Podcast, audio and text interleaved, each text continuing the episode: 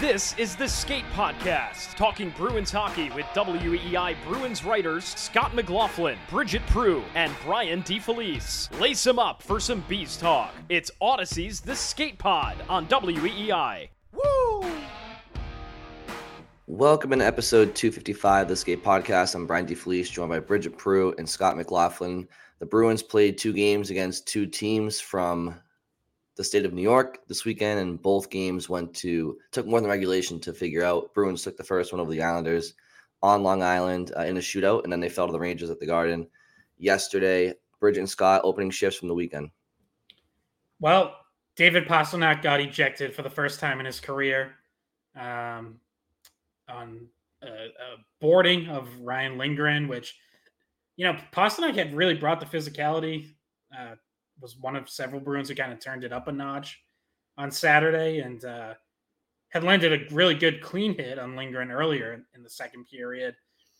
And then kind of, you know, catches him a little from behind, right on the left shoulder, drives him face first into the dasher. There was some blood. And they, they called a major on the ice, went to review, upheld the call, five minutes, game misconduct.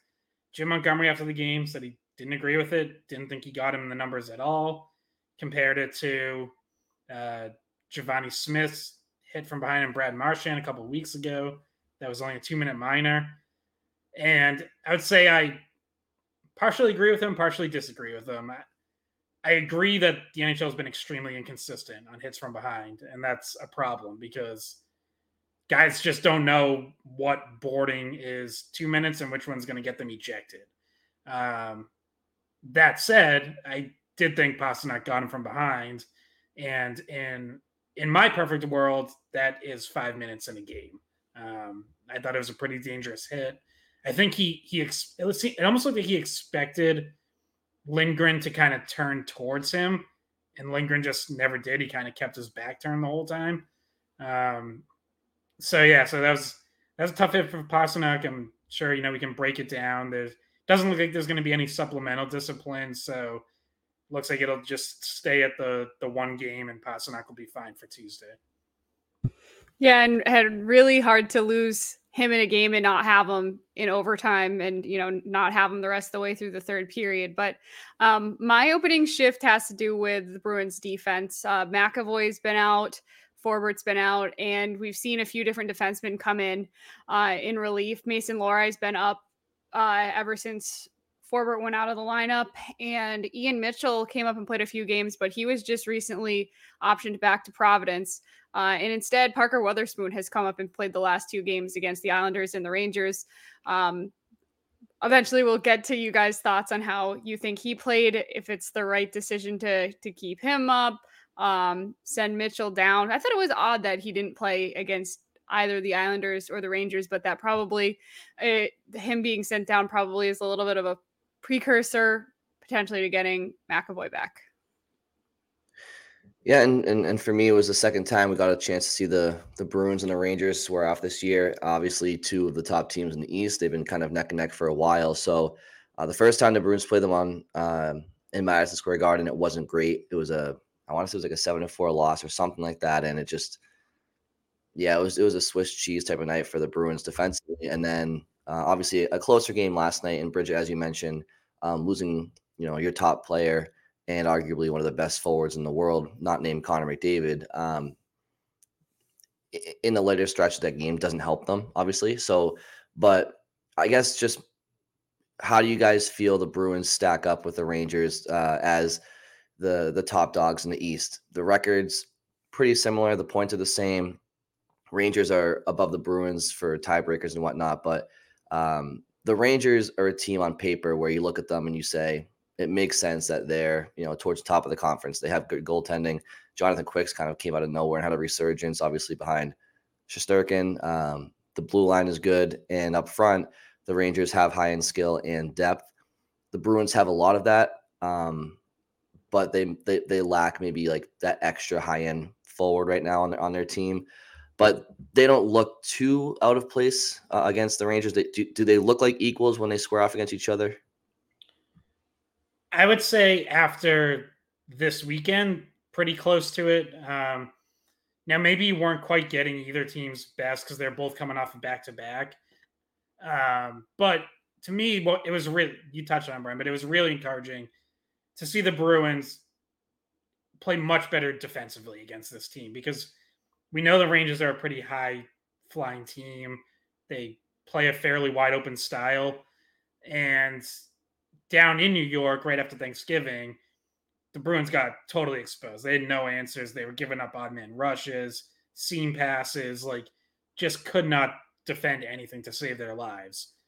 And then this time around, not that it was perfect defensively, there were a couple times they got stuck in the zone, but structurally much better. You didn't see nearly as many odd man rushes. You didn't see those seam passes through the slot in the offensive zone. Um, and they do it with McAvoy and Zacha out of the lineup. You know, two two guys who are important to their very important to their team defense. So I think that would make me feel better after seeing that. Um, I do think they're fairly close. Like, sure, the Rangers look more talented on paper, but there's question marks there. Like, they don't, they have not been a very good five on five team this year. They're actually minus one at five on five for the season. So you know, I think five on five success tends to correlate to playoff success pretty well. So, you know, that the Rangers have now beaten the Bruins twice, but I think there's some question marks there. So, yeah, if I'm the Bruins, I, I feel pretty good about my chances after this weekend. Not that, you know, I'm saying they're like clearly better than the Rangers or anything. I think it's obvious they're pretty close, but you can feel better after this than you did after that 7 4 game. The Rangers are still, I mean, they're they're the real deal. I mean, that's not like if, if we are talking about the Bruins and how they would match up against the Rangers in the playoffs, that'd be a long, uh, grueling series and it'd be a frustrating one. I think that would be, I mean, it would be fun to have a Boston New York series, but uh, it it would be frustrating. We, we've seen the way the Rangers played the Bruins that first game. Um, and they they pressure and they kind of take advantage of some of the Bruins' weaknesses. But like you said, Scott, the Bruins being able to handle them, obviously they lose in overtime, but being able to do what they did defensively in the second matchup between the two teams without McAvoy and without Zacha and without Pastrnak for uh, you know a chunk of the third, it, it was encouraging. Yeah, that that last part too, I, I should have you know mentioned that as well. Not only does Pastrnak go down, but you also start without without Zacha and and McAvoy, and you know just looking um, just looking through the Bruins schedule, I'm trying to see what their what their record uh, is in clean games without Zacha and, and McAvoy. Um, I feel like it's uh, I was in the middle of looking that up, but I, I, feel like the team's been playing pretty well without without those two guys. Like they've been they've been stepping up. Like Lindholm has been stepping up. Um, Carlo's been stepping up. Obviously, Morgan Geekie's been stepping up in his role. Um, so that it's also good to see that the you know the Bruins played two really good teams this weekend. I mean, the Islanders are always stingy, but they've been playing some really good hockey. I think they they had points in eight or nine consecutive games, and obviously they play the Rangers tight. So it's good to see that when you when you're not at full strength, it's t- you, you can't say this Bruins team doesn't have depth. It's it's not that they don't have clearly they have depth. It's just that they don't have like I said earlier, they, they do seem to be missing like like that that one higher end forward. Um, but if you don't have depth, I don't think you're you're playing as well as, as they have been and, and competing the way that they have been without, you know, what is on paper your top center and obviously your top your top defenseman. Yeah, and I think, you know, barring something crazy before the trade deadline, like this is probably going to be a Bruins team that has to grind out wins. And that's often how it is in the playoffs, anyways. Um, they're just they're gonna have to do it throughout the regular season, and they certainly have so far. Obviously, if you look at their record, so I think that's you know pretty encouraging. Like that they're still finding ways to win, finding ways to get points. Um, yeah, it's just it's not going to be. There aren't going to be as many two, three, four goal wins as last year. It's just not going to happen, and they're not going to have as dynamic of an offense as you know. I don't know the Avalanche or Canucks or Vegas. Like, because, like you said, they don't have as much high end talent. They have Pastrnak, who's obviously one of the most dynamic players in the world. Marchand can still get hot, but maybe not as consistently as he did in his prime. And then after that, it's a lot of guys where you just need a couple guys to step up every night. And it's going to have to be by committee. And, you know, because you don't, you just don't have that consistent, I don't know, third scorer. And, you know, we can all hold out hope that Jake DeBrusk gets going at some point, and maybe he will. But right now, he, he he's not that. You know, he's not producing like that. So, um, yeah, that they're gonna have to grind out some more wins. But when you have the defense and goaltending that they have, that gives you a chance to do that. Yeah, and to speak to the depth was kind of, I guess, kind of part of my opening shift, um, having to do with you know people stepping up without McAvoy and Forbort. But if you also look at the offensive side of things against the Islanders and the Rangers, a few different forwards shuffled in and out of the lineup. So Brown came in and played center for the Saturday game, uh, and Lauko came out and uh, Boqvist came and played his second game of the season against the Islanders on the right wing of the third line. And then obviously we've talked about how Morgan Geekie has moved up from being a fourth liner to first of all getting so much power play time and being on the top line with David Pastrnak and he has taken that opportunity and completely run with it. So when we talked about the Bruins losing their first and second line center to start the season, you you no longer have Bergeron and you no longer have Krejci. Well, then all of a sudden, then you no longer have Zacha and uh, Friday you no longer had Poitras because he was taking a rest day. So you, we're talking about uh, needing centers to step up. And Geekie played well as the first line center and on the power play. And Trent Frederic had to play a game at center as well, which we've mentioned before. That's his natural position, and he's done it before. But I think that was the first time this season, or you know, maybe he's done it in chunks here and there. But um, having to get other guys to contribute at center with Zacha out. Yeah, I, I thought you know I thought Geekie obviously had two really good games and then I, I, think a quieter game on Saturday. And to some extent, like that's expected because he's he's not a true number one center, so he's probably not going to give you three, four, five games in a row like that. Um, yeah, I thought, I thought Frederic did pretty well at center on Friday. Um, but yeah, I mean, obviously, like even though Geekie did a really good job filling in, I think you clearly do still miss Zacha, Um, just because it gives you gives you so much more depth. And I thought, you know, you you see Saturday, and it's obviously part of Geekie maybe having a quieter night is that Pastrnak goes, you know, gets ejected. Like maybe that line could have done something in the third period, even though they had been a little quieter to that point. But you you take Pastrnak off, and all of a sudden, Geekie's just not going to be as effective at a center with different rotations of of wingers. Um, joining him. It's like obviously having Pastrnak on his right was a big reason for why he looked so good those previous two games. And essentially, you're not a number one center as soon as Pastrnak goes out of the game because that's not your number one line anymore. So you're you're kind of just um throwing together different combinations at that point. We're seeing where Geekie fits, but it's not a first line. If there's no Pastrnak on it. Mm. Um, so to something I mentioned earlier, just it's been uh, it's been four games without McAvoy entirely, and pretty much four games without Zacha entirely. I think he played one period um, against against Phoenix or Arizona, I should say.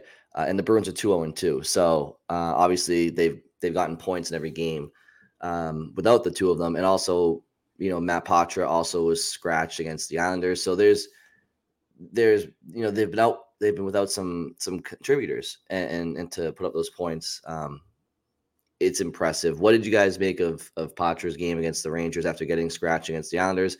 A scheduled sitting um we can debate till we're blue in the face if we agree with it or not doesn't really matter at this point it seems to be what the bruins are going with for now but he, you know he impacts the game against the rangers with another assist yeah i i think these back-to-backs are going to be like if you're looking ahead to try to predict when he maybe he's going to get a night off, that's going to be a natural place to start. Um, I thought he played well Saturday. You, you, mentioned the assist, but even beyond that, I thought he was helping to create chances. Um, you know, I thought I thought his line was was good with Van Riemsdyk and Frederic. That might have been close, like the best that we've seen that line, which I think other times that they've been together has not always clicked, has maybe shown some flashes. I thought they had some, you know, pretty steady offensive zone time at times, and uh, and Poitras's a big part of that. And he has, you know, he has the nice rush and, and dish over to Van Riemsdyk on the on the wing um, on that rush that ends up leading to Frederic's goals. So yeah, good good job by him coming back in. And you know, it, the second interesting thing with Poitras is they're still not announcing any decision on his World Junior availability, but to me, a game like Saturday is just more reason not to send him. Like everyone's everyone's talking about, you know, his confidence and could he go go get it back playing in World Juniors? And it's like, you know how you get it back? You get back in the lineup on Saturday and get an assist. Like that's how you get your confidence back. I'm I just wouldn't be that worried about it. Like I think he can he can do that in Boston. Yeah, I hope they announce the decision on that sooner rather than later, but I did find it odd that they didn't rule it out yet. Um, though I think internally I the decision's probably already been made. They just haven't said so. Um, who knows? But there was also a scary moment for Poitras in Saturday's game where he in the sec kind of early on in the second period, he took that hit and landed it almost looked like on his wrist or or something and he had to go down the tunnel. I think he came back maybe 6 or 7 minutes later. Luckily there was nothing um that happened with that and he played out the rest of the game, but um for a second there it was like, oh wow, he he might be hurt, he might be out. And then, you know, I'm sure it crossed a lot of Bruins fans' mind like, well, now there goes another center. Um, but he ended up coming back and playing. And I did, I agree with you, Scott. I thought he played pretty well. So another notable moment from the Rangers game was uh, Trent Frederic just a, uh, an assist away from the Gordie Howe hat trick. Obviously, uh, took that inadvertent, in air quotes, we'll call it, uh, high stick from Jacob Trouba the last time that these two teams played, and uh, he got slapped with a with a hefty five thousand dollar fine for for these player standards. Uh, a lot of people thought it could have been a, a suspension. And I think the three of us here all thought it probably could have been a suspension for at least a game. Um, Jack Edwards said he should have been suspended for half a season. So, well, he, he, he said if it was Marchand, yeah, season, right, which, right, which is probably true. That's probably true. That's probably true. Mm-hmm. Um, so anyway, friend, uh, yeah, Trent, Trent Frederic takes matters into his own hands, and and he and Trouba drop the gloves. Quick, quick, quick fight, but um, thoughts on Frederic taking on a guy who's you know pretty big in stature and you know Troop Troop is tough. Yeah, good for Frederic. Like you could tell that they were kind of jawing at each other even in the first period. So you could tell, you know, Frederic kind of wanted that and maybe even to an extent felt like he he needed it because you know, when that happened, Frederic had like almost no reaction and he's talked about it since and basically it's like he was just shocked. Like he didn't it, he almost couldn't fathom that like Trouba actually just two handed him upside the head. And, you know, so he was like looking around, like, wait, what just happened? And like, there was no penalty. So then he was like, well, maybe, I don't know, maybe it wasn't that or, or something. Um, so I think he, yeah, you I think he was really the caught confusion. It was right. He was definitely confused. Like, yeah. wait, that's not your because it seemed like the most obvious call ever. And then when they didn't call it, he was just so confused. Yeah. So, you know, I'm sure some of it was like pride, where it was like he felt like he needed to to answer to it himself. So yeah, that was good. I, I just thought he had a good game in, in general. Um, you know, the the goal, the fight, I thought he was involved in a couple other chances. Um, had one one shift that stood out where he like was like borderline stiff arming Ranger, Rangers defenders, protecting the puck. And um, you know, it's, it's pretty fitting for him to have a game like that on. It was one of the Bruins era era nights, and it was the Lunch AC era, which the the Bruins have now they classified it as like 1976 to I think 85 or something, and really the Lunch Pail was like just the late 70s. Um, but John Wensink was one of the Bruins from that era who was in the house and on in pregame and we got to talk to him between periods. And I didn't know this, but he like he actually knows Trent Frederic and his family because Wensink li- lives in St. Louis. Frederic's from St. Louis, and he was actually one of his coaches for a Pee Wee tournament at one point. So Um, it was funny. He was asked like, "Does anyone on this current team, you know, could they fit in on that on that team?" And he immediately said Frederic, and then like talked about their relationship, and pretty fitting that Frederic then goes out and has that kind of game, like you said, you know, assist shy of the of a Gordie Howe hat trick.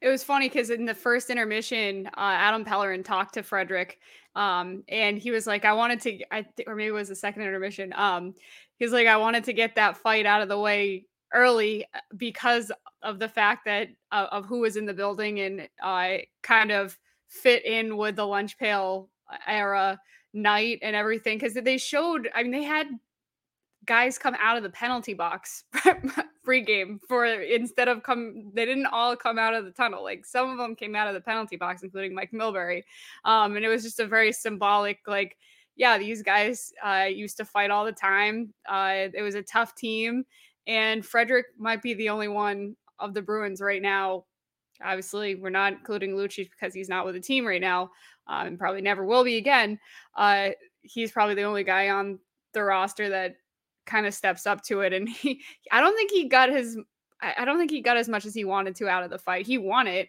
but it seemed like he would have liked to actually get a few more whacks in on Trouba.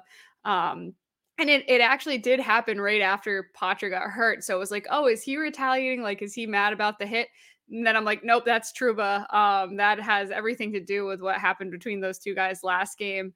And the animosity has been there because we've heard Trent Frederic talk about this hit just random nights in between the the two games. Like he's been thinking about this for a while. Um, and I think that the team in general has because it was, in their opinion, a, a missed, not a missed call, but uh, on top of the missed call, a, a suspension that should have come and never did. So you kind of have to take matters into your own hands. So uh, one thing that took place uh, in the Islanders game that didn't come to fruition in the Rangers game was the power play clicking.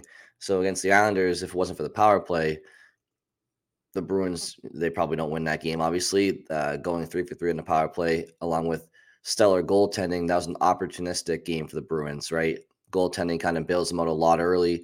You get a couple power plays when you're down to nothing, you tie the game, and it's just kind of a seesaw from there. But still, some you know the power play looked good with with Shattenkirk back there. Obviously, that's Charlie McAvoy's job to lose when he's in the lineup. But um, while the power play didn't perform against the Rangers. What what were they doing uh, against the Islanders that maybe they, they, they weren't they aren't doing with McAvoy back there consistently, or was it just one of those games where it was working for them?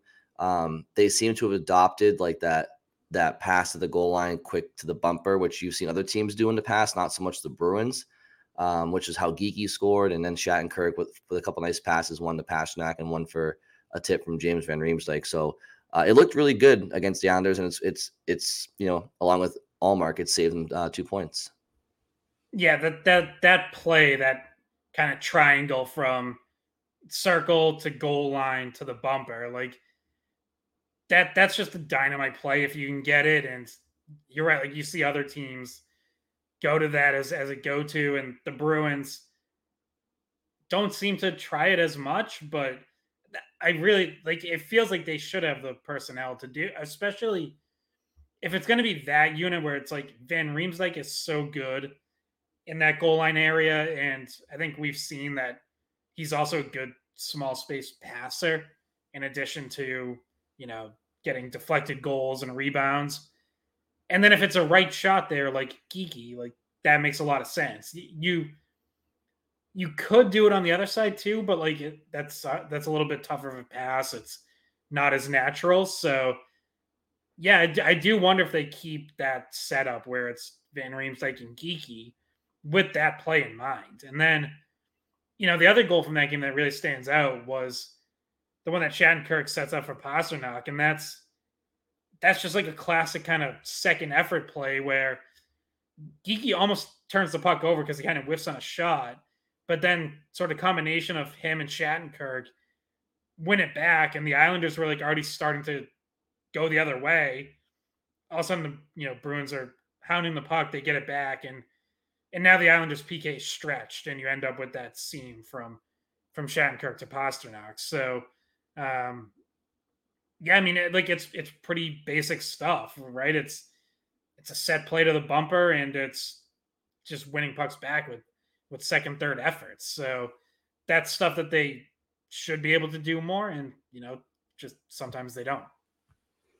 Yeah, and in both the Islanders and the Rangers games, the offici- the officiating was a little bit weird and off.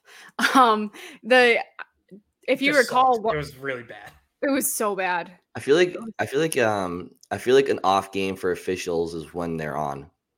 yeah, it's it's more common than it's than not for them to, to really screw some things up. Well, uh Pastrnak in the Rangers game, they end up going to overtime, having to kill off a a high sticking call, or was it high sticking? No, a tripping call on Pasta, who you know was skating and the guy he was defending just blew an edge, and they, you know, Pastrnak was pissed, but um, yeah, there was a lot of weird calls, some non-calls. It was just a weird game in general. So, like, yes, the Bruins drew a few penalties and they were able to score on them. If you recall, there was a Marchand goal that got called back that instead of being called a goal, it was called a no goal, but then it ended up being a penalty on the Islanders, and then they score on that. It was just it was kind of a disaster, a mess of things. There was um, another Islanders goal that was called back for goalie interference. Uh, Romanov scored a second goal, but it, that one got waved off because Ullmark got landed on. It was it was a whole weird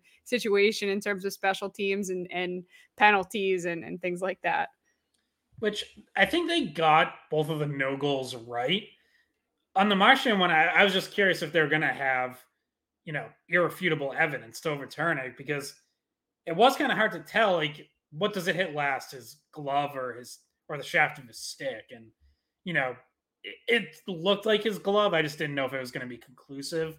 Um, and I, you know, someone was arguing with me on Twitter about this, and they're like, "Well, it's inadvertent, so it should count." And I'm like, "No, like the, the rule's pretty clear. Like if it goes in off your glove, it's no goal. It doesn't matter if you meant to do it or not. It's the same thing with like the the offensive zone hand pass, which I think if, you guys remember, like I think it might have been last year, the Bruins had a play where like it might have been DeBrusk who like who fell and it like his glove just grazed the puck and then the Bruins scored.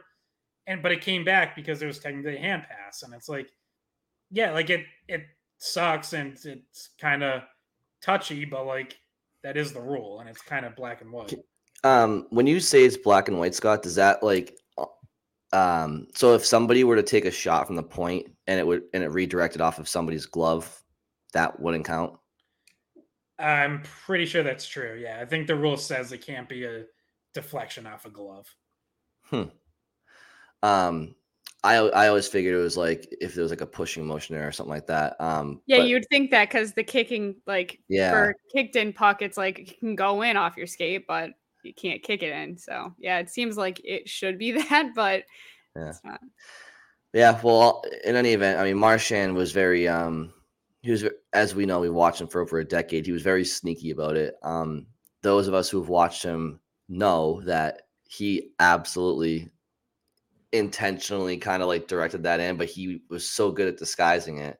It was just like a prove it type situation and to scott to your point like i don't think they could have i just think they i just think they knew what was up and you know in the spirit of in the spirit of what marchand did they got the call right because the only way they would have not called it a um, a non goal is if they um, yeah they just didn't want to have enough evidence to to overrun it overturn it. But we all knew that that was he was he was getting away with one there. He knew what he was doing is is, is what I'll say. Um, but yeah, the Pastrnak one, it's tough. It's like that's you got what 45 seconds left in the game, and and a guy the, the ref in the neutral zone is gonna call a trip that just wasn't a trip. It's like just because something looks like a trip, like you have to be positive, especially if there's if you're the ref that's like you know halfway down the ice. Like, yeah, like like Pastrnak got Palmieri's skate um like three seconds earlier, and then he toe picked. It's like you, you you just can't make that call at that point in the game. Fortunately for the Bruins,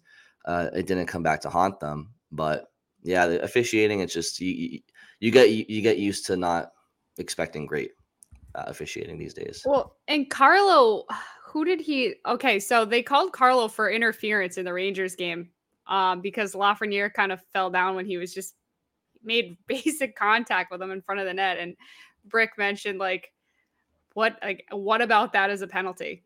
Um, so that was another one where it was like, that's nothing. That's just like a, a defenseman clearing out in front of his net completely legally. But guy the guy goes down and it's like, no, that's a penalty. Yeah, it was it was like the Rangers realized that if they just went down, they were gonna get a power play out of it. And it sucked because like you would have liked to have seen the Bruins try to hold on to that one nothing lead with the refs staying out of the way, and that just wasn't going to happen. Like it seemed like every time someone hit the ice, there was a call, and it didn't didn't really matter how it happened. So like when you touched on like the the Lindholm one, you know, a couple minutes after that, it's like the guy like guy lifts his stick. I think it was Fox. Yeah, he like lifts Lindholm's stick into his own face. I thought Fox going down. Um, on the Heinen. I don't know if it's a trip or a slash that they called earlier earlier in the game. Like that was a dive too. That even if you think there was a penalty there, like you also easily could have called embellishment. So yeah, that was that was pretty weak from the Rangers. Like I, I don't I don't usually think of them as like a team that dives and flops around for calls, but certainly seemed like they resorted to that on Saturday. And I guess to their benefit, it worked because they kept getting the calls.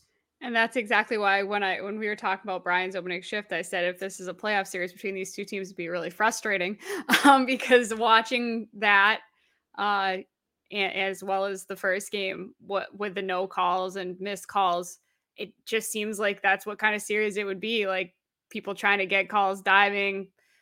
Apparently, you know, Trouba can whack Frederic in the face and not get it caught. Like it just felt like something that you would Bruins fans might not even enjoy watching because it would just be one of those series. Which it kind of it happened similarly with the Islanders a few years ago. Do you remember that, Scott? It just the officiating in that series yeah, uh, the, that the Bruins ended up losing was just seems so off. The, the New York Saints. Yeah, the New York Saints. I love that. I love that comment from Cassidy.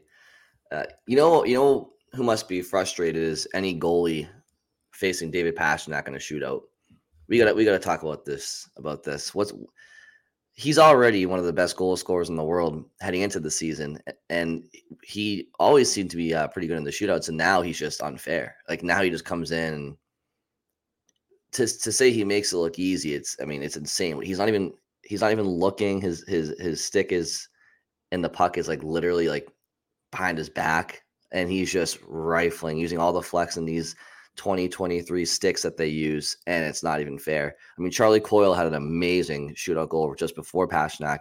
Um, a little bit more of a tra- traditional, just high end finesse deke uh, top shelf shot, but and then Pash and you're like, oh my god, that was filthy. And then Pastrnak comes down and just like looks like a glitch video game goal, and just in and out of the net before you can even you know know what happened. It's just what were you guys' reactions watching those beauties? Yeah, it, like the that's the way he shoots off the hip, where it's like kind of partially hidden. It's I, I can't imagine like being goalie trying to because you're just not expecting from that angle for someone to be able to get that much velocity on it, and it, it does look like like a gunslinger in like an old western, just like draw and fire, and um, you know, so Sorokin's reaction to it, like you could just tell, you just kind of like see on his face, he's just like, well, I can't do anything about that. Like, what the hell? All right. Good night. Um, I think we tried, Pete, guys. Pete, we, we tried. Pete, yeah, Pete Blackburn on Twitter called it um, "fuck you, good luck" move, and it's like, yeah, like that. That kind of captures the attitude of it. It was. I think Brian like describing it as a glitch is pretty accurate because you're like, there doesn't seem like there was enough time for that to happen like it was it was in the net before you even knew what was happening. Um and there was another glitch goal Lohrei's goal I would say kind of felt like that it's like where the hell did that go in? He took the shot from behind the goal line all of a sudden the puck's in the back of the net it's like that seemed like it shouldn't happen but but Lorai got a, a, his second goal of the season. And Coyle so in terms of the shootout Coyle's always been good at shootouts. That's one of his like we talk about how he he can bring a lot to the team on the penalty kill. We we talk about how good he is at face-offs, um, how good he is at puck possession. But then once you get into the later stages of the game, you want him in your shootout. So that's something else he's been able to bring since they the Bruins traded for him uh, five seasons ago now. How many seasons has, uh, has it been? Yeah, I think it's five seasons since he, came, since he came over from Minnesota. So um, he's yeah. been he's always been good at that. Um, and so you see that on display, and then Pastrnak followed it up like you know he just had to one up him, I guess. I think I think Coyle's first game as a Bruin was against the Blues um, in the regular season back in 2019, and I think that game he had a shootout goal in his first game as a Bruin, I believe.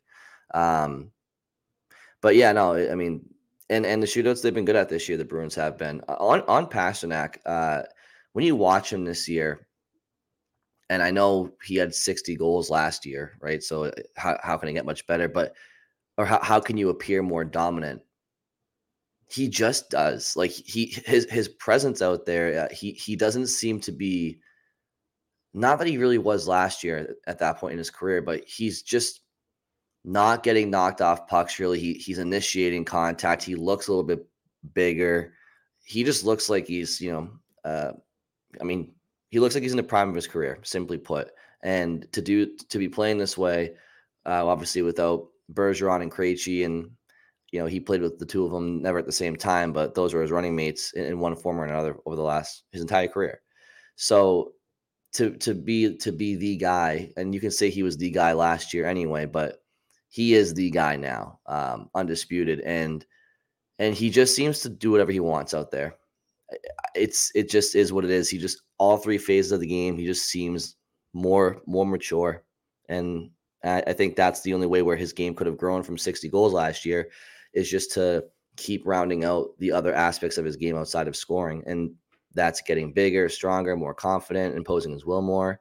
And there's just a confidence to his game right now where it's like, yeah, he's one of the best hockey players in the world, and uh, he and everybody else around him knows it.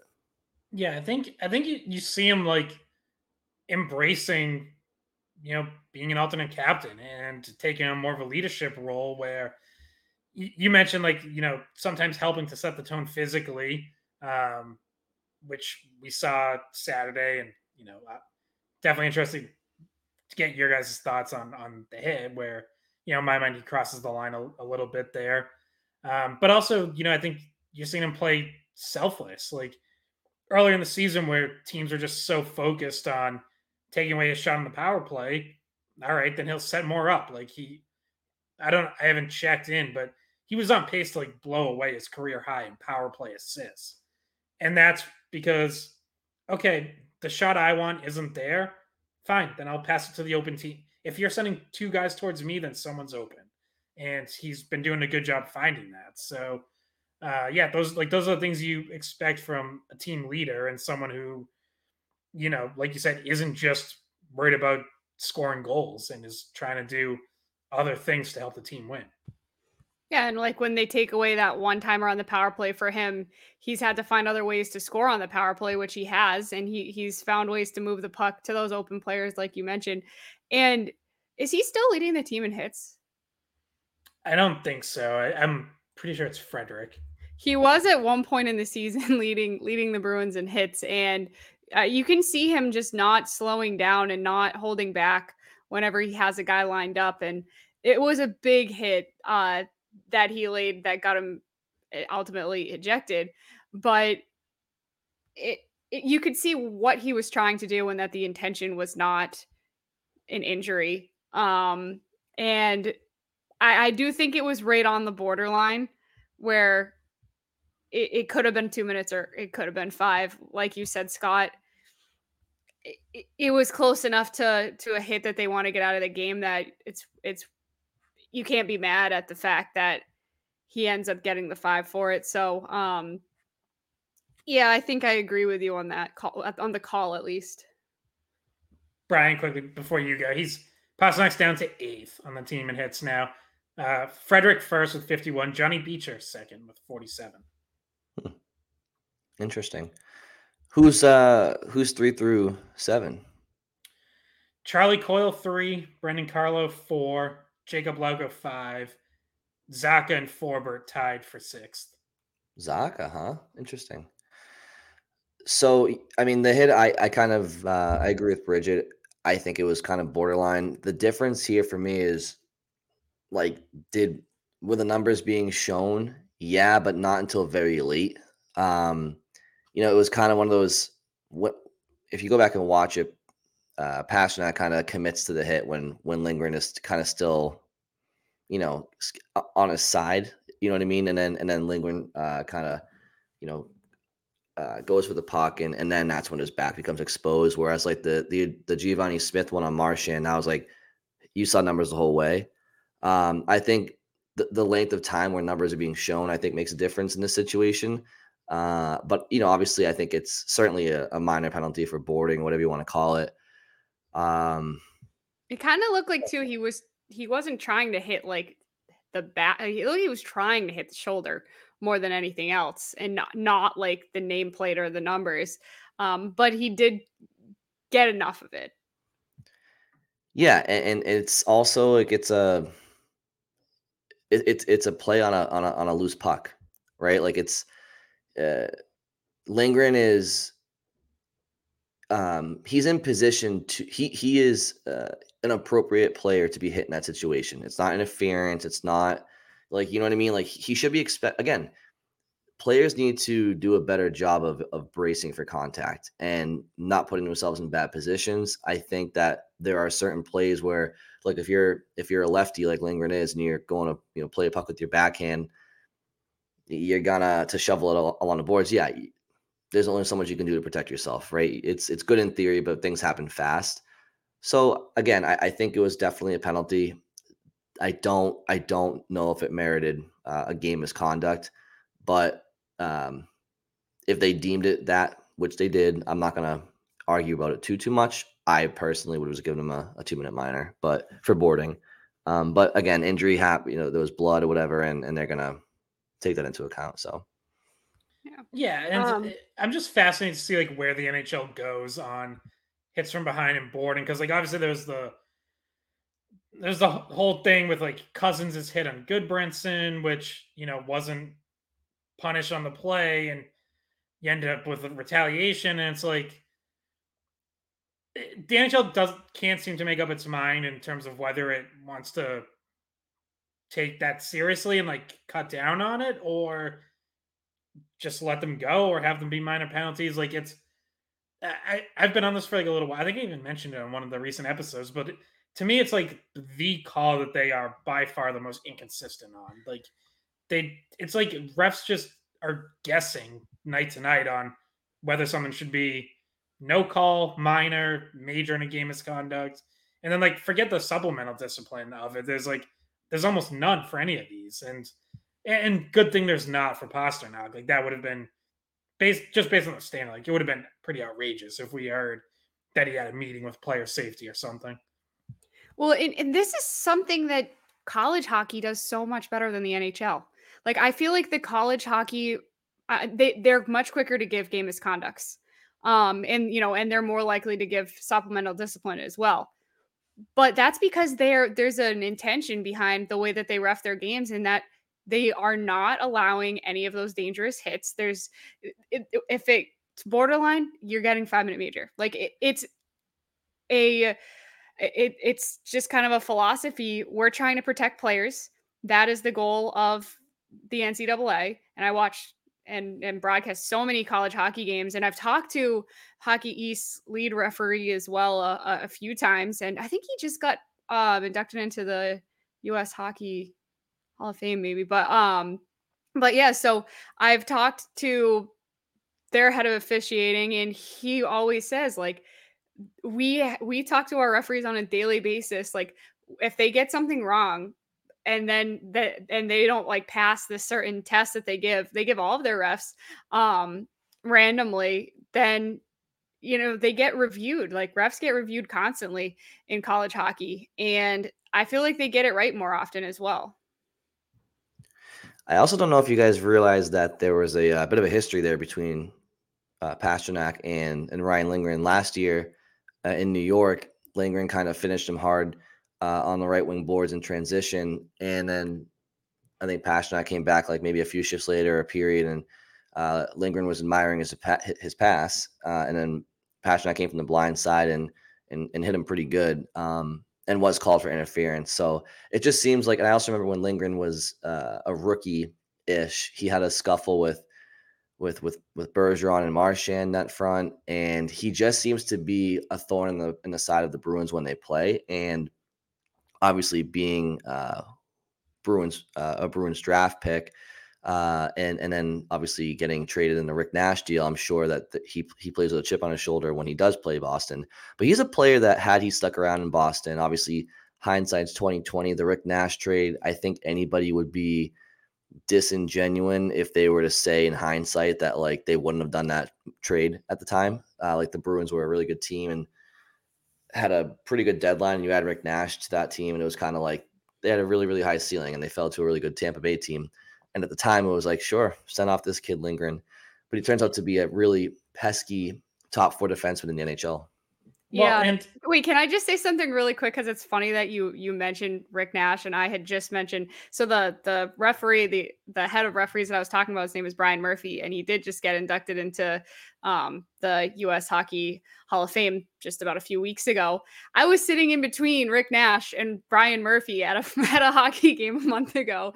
There were one was on my right, one was on my left. It was just kind of funny that you mentioned. I just mentioned someone, you just mentioned another person, and they were both for different reasons at that game. Rick Nash is uh, now a scout for Columbus, and um, Brian Murphy was there trying to make sure he was on top of you know seeing how his officials were were doing in that game. So, yeah, I was just gonna say, like Brian, to add on to your history of bad blood between the Bruin Bruins don't like Lindgren, he doesn't like the Bruins.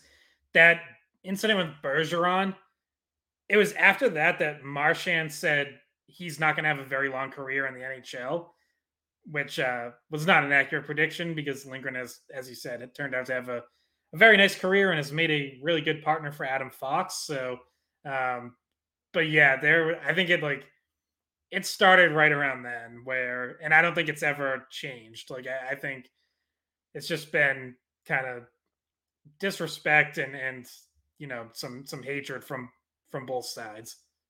Definitely, a, definitely a player that uh, you, you talk about uh, Trent Frederic being a part of the um, was blue collar AC lunch pail lunch, lunch pail lunch pail AC. Uh, Ryan Lindgren, you know that that he's another player that would fit in that category, and um, you know definitely a, a Bruins style player, at least a historically Bruin style of player. I know the game's been changing a little bit the last five, six, seven years, but um, yeah, I mean, look, like I said, I, I don't want to be a hypocrite. Like at the time, I was all for trading for Rick Nash. I thought he was what the Bruins needed, bona fide player in that league. But yeah, I mean, I, I like Lindgren's game a lot, and I, I, I think he looked good in the in a Bruins uniform. But that that ship has sailed a long time ago, and he's the Rangers realize his his value and his worth, and I think he's kind of a, a staple for them on the on the back end. Obviously, a different type of staple than Adam Fox, but he's he's the guy that's gonna block all those shots and take all those hits and do all the dirty work for them. So he's he's he's an important player, and um, yeah.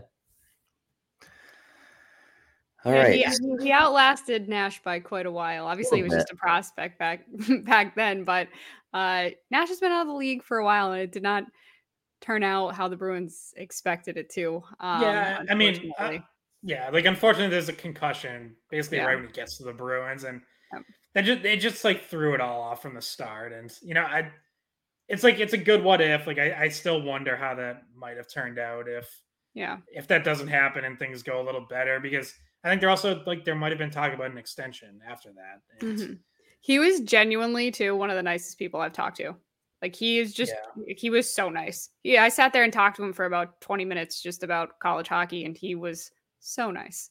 Yeah, for for the career he had, he did have a very quiet exit uh, out of the league and kind of reminds me of like Nathan Horton with the Bruins. Like he wins the Stanley Cup with the Bruins in 2011. Um, he's part of the team in 2012, gets hurt. Uh, 2013, he's back on that top line, and then that summer he gets traded to, or or, or not traded. I think he uh, just left in free agency, but he goes to Columbus and like played maybe maybe a dozen games that year, and then you just never heard of him again. Like a couple years, like literally a year removed from being a top line player in the league, and actually was a top line player in the league at the time of his retirement, just forced to retire. It just yeah, it's crazy when you see he still lives in Columbus. Does he? And, and he works for the Blue Jackets. Like I said, he's a scout Um, Wait, are you- are you talking Nash, right? Nash or Horton? Nash. oh, Nash. Sorry. Yeah, yeah. No, yeah, I- Nash lives in Columbus right Horton might still live in Columbus for all we know too, but. Right. um, just just ano- another quiet, uh, you know, end to an NHL career. Like again, like the, the Horton one, he literally was a top liner when he was forced to retire and leave the game. But Yeah, and again, like unfortunately, just what injuries can do Uh, with Horton. I think it was well, like his neck or his back, and, yeah, and just something like he just couldn't recover from. It was his back. Yeah, well, um, he did carry the Bruins in in a lot of those playoff series too against the Canadiens and the Lightning with some key moments. So um, definitely a was he was on the top hundred, right? Yes. yeah. Yeah, he was. Sure. Yeah. Do you have do you remember where he ranked? What range he was in, Scott? Well, they they didn't. So they didn't release like a ranking of the hundred. I Oh. think I think I had him in the fifties on my Yeah. list, and, and just just because, like you said, just because of the huge moments, like Hmm. that's a guy who didn't have to be here a long time to be a legend. When you score as many big goals as he did during the cup run, like hmm Yeah, no, exactly. I, I, I he was great. He was, a, he was a fun player to watch when he was healthy. Uh, okay, any final takeaways from the weekend that was, or anything coming up we should we should talk about? Well, just because we were talking about the lunch pail era and and the ceremony that they had, um, I I I know like that maybe this is just me, but it seemed like a lot of people were pretty moved by level uh Norm Léveillé coming out and dropping the puck. Um, and I think I'm not sure if he had even told anyone that he was going to try to stand and and drop it. And um, yeah, it was it was it made me cry. Okay, um, it was definitely one of those things where it was it, it caused a pretty strong reaction from the crowd, from everybody watching. Yeah, and listening to to Ray Bourque talk about that during the second period when he was in the NESN booth and talk about you know his original you know the brain aneurysm that ended his career and just how scary for people who might not know like Norm Léveillé was a really highly touted prospect and at just 19 years old in 1982 suffered a brain aneurysm during a game out in Vancouver that nearly killed him. Ray Bourque said he because Bourque was injured at the time. He's so he was back in Boston. He said he got a call and um I think he said it was Steve Kasper who called him and said like they didn't think he was gonna make it through the night. And he ended up in a coma and obviously eventually thank God, you know, pulled out of that, but his hockey career was over. And yeah, bringing him out on the ice, it, it brought back memories of, of the closing of the old Boston Garden when they brought him out on the ice for that. So, um, yeah, that was that was a really awesome moment. Yeah, Yeah, that was that's you know they've done a really good job with the Eras Nights. Yeah, Uh, we've been we've been at the Garden for a few of them, and we were there for opening night. Uh, we've you know they've done a good job n- making guys available to us, like uh, having guys be able to tell their own story, go on in the intermissions, um, the pregame ceremonies. Everything has been very well done on these Era Nights so far. yeah. I mean, exactly. You, you took the words out of my mouth there with the Ever Nights and just everything in general. Any any event or even even down to social media, like everything that in the centennial season for the Bruins has been uh, has been top notch and and What really about the good. jerseys? I should, yeah, okay, maybe not everything, but well, the, besides the, those, the, the third ones that they wear for Yeah, these era those are nights, great. those those are great. those are great. Yeah, I do like those. Um, but anyway, uh, maybe the hundredth season will end will end in a another championship. Would be their seventh Stanley Cup. Six and a hundred. They got six in the first ninety nine. Yeah, six. Yeah. Well, we'll see. We'll see. Long way to go to get there, though. Um, okay, so coming up, they have they have Minnesota, I believe, on Tuesday. Yeah. Um, oddly enough, they play Minnesota like twice in in like the same week, and I, I've noticed that for some reason they when the Bruins play Western Conference teams, oftentimes like they're within like the same week of each other. Like they played the the Blackhawks twice off the hop. They played the Ducks twice off the hop. They play the the the the Wild twice in a week. It's like I, there's got to be something there where the, the NHL just like tries to get these interconference home and homes out of the way. Because how else do you explain that? Like, you know what I mean? It's it's not just like one occurrence. It happens um, throughout the schedule. If you if you actually pay attention, you'll see it more than more than a few times. Yeah, and you know, like even within conferences, you you get this a lot where you know play them on the road, then they come come back home. Um, but it, it's more noticeable with the Western Conference teams because that's the only two times you play them. So, um, you know, like Bruins being done with Connor Bedard a week into his career, it was like, all right, guess we'll see Connor Bedard next year. yeah. Yeah, it worked out okay. Well, actually, he still scored on him, but yeah. Just scored his first goal at the Garden. Actually, first first NHL goal was at the Garden. Yeah, yeah. The, the, the league's trying to build that that Bruins Wild rivalry. Get it get it going this year. So, um, but okay, but, Winnipeg in there too. No, no, no better place to be around the holidays than Winnipeg. Mm-hmm. By the way, I'm a little bit bummed out that one of those games uh, right before the holiday isn't in Boston because my gift for my Christmas gift for Scott isn't coming in until the 22nd, which means I can't mm. give it to him hmm. Tuesday. And I might just have to show up at his house and give him it. Um, and you, yours, Brian, as well. Uh, but I, yeah. I was hoping to, to like get it in and give it to Scott at the garden but no, they're on the road. The 22nd and 23rd. Gotta come down the chimney. yeah. He's gonna love it. He's gonna absolutely love it. What'd you get me? Hmm. I'll, I'll show you guys when we when we record in person. You know, we gotta have, a, we have one of these. I think we might have to in order for me to give you guys your mm-hmm. gifts. Mm-hmm. Yeah. Stream yeah, stream streamer might might might miss us for an episode, but it, it'd be worth it. So the, the, the problem is is Bridgette Bridgette is a great gift giver and actually gives thoughtful gifts, and I'm I'm just not. First off, I'm just not a thoughtful person, so. Yeah. Can confirm. No, I'm just kidding. I just I I that is one of my strengths. I'm good at making gifts. That's the real danger is that mm. I can make almost anything. I made you guys homemade yeah. uh, uh, meth bear glasses, um like yep. beer glasses last year. I made Scott a meth bear mouse pad for last season. Um, did you make us? Did you make the skate pod t-shirts? I made too? us skate pod t-shirts. Mm-hmm. Um, and I designed this this gift for this year as well. So you're always gonna get a custom gift from me. if I if I made stuff for you guys, it would be stick figures and macaroni. Scott gave us Scott gave us uh treehouse last year, which was perfect for the beer glasses. So that's true you guys will have to hang tight to see what I to see what uh to see what I got you. In the meantime, um, I actually think we should probably we should try to record in person. I think at least once. Maybe, maybe we should. I want to see Scott's face when he opens his gift. Mm-hmm.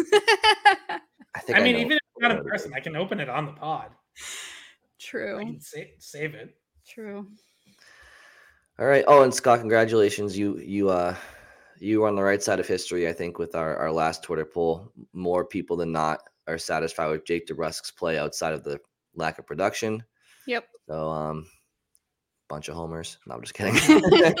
no, but the funny thing is that the homer thing kind of feels like it's to to like shit on Jake DeBrusk. Kind of feels like the yeah. the thing that people have been. I don't know. Um, I I'm on Scott's side and and the polls side.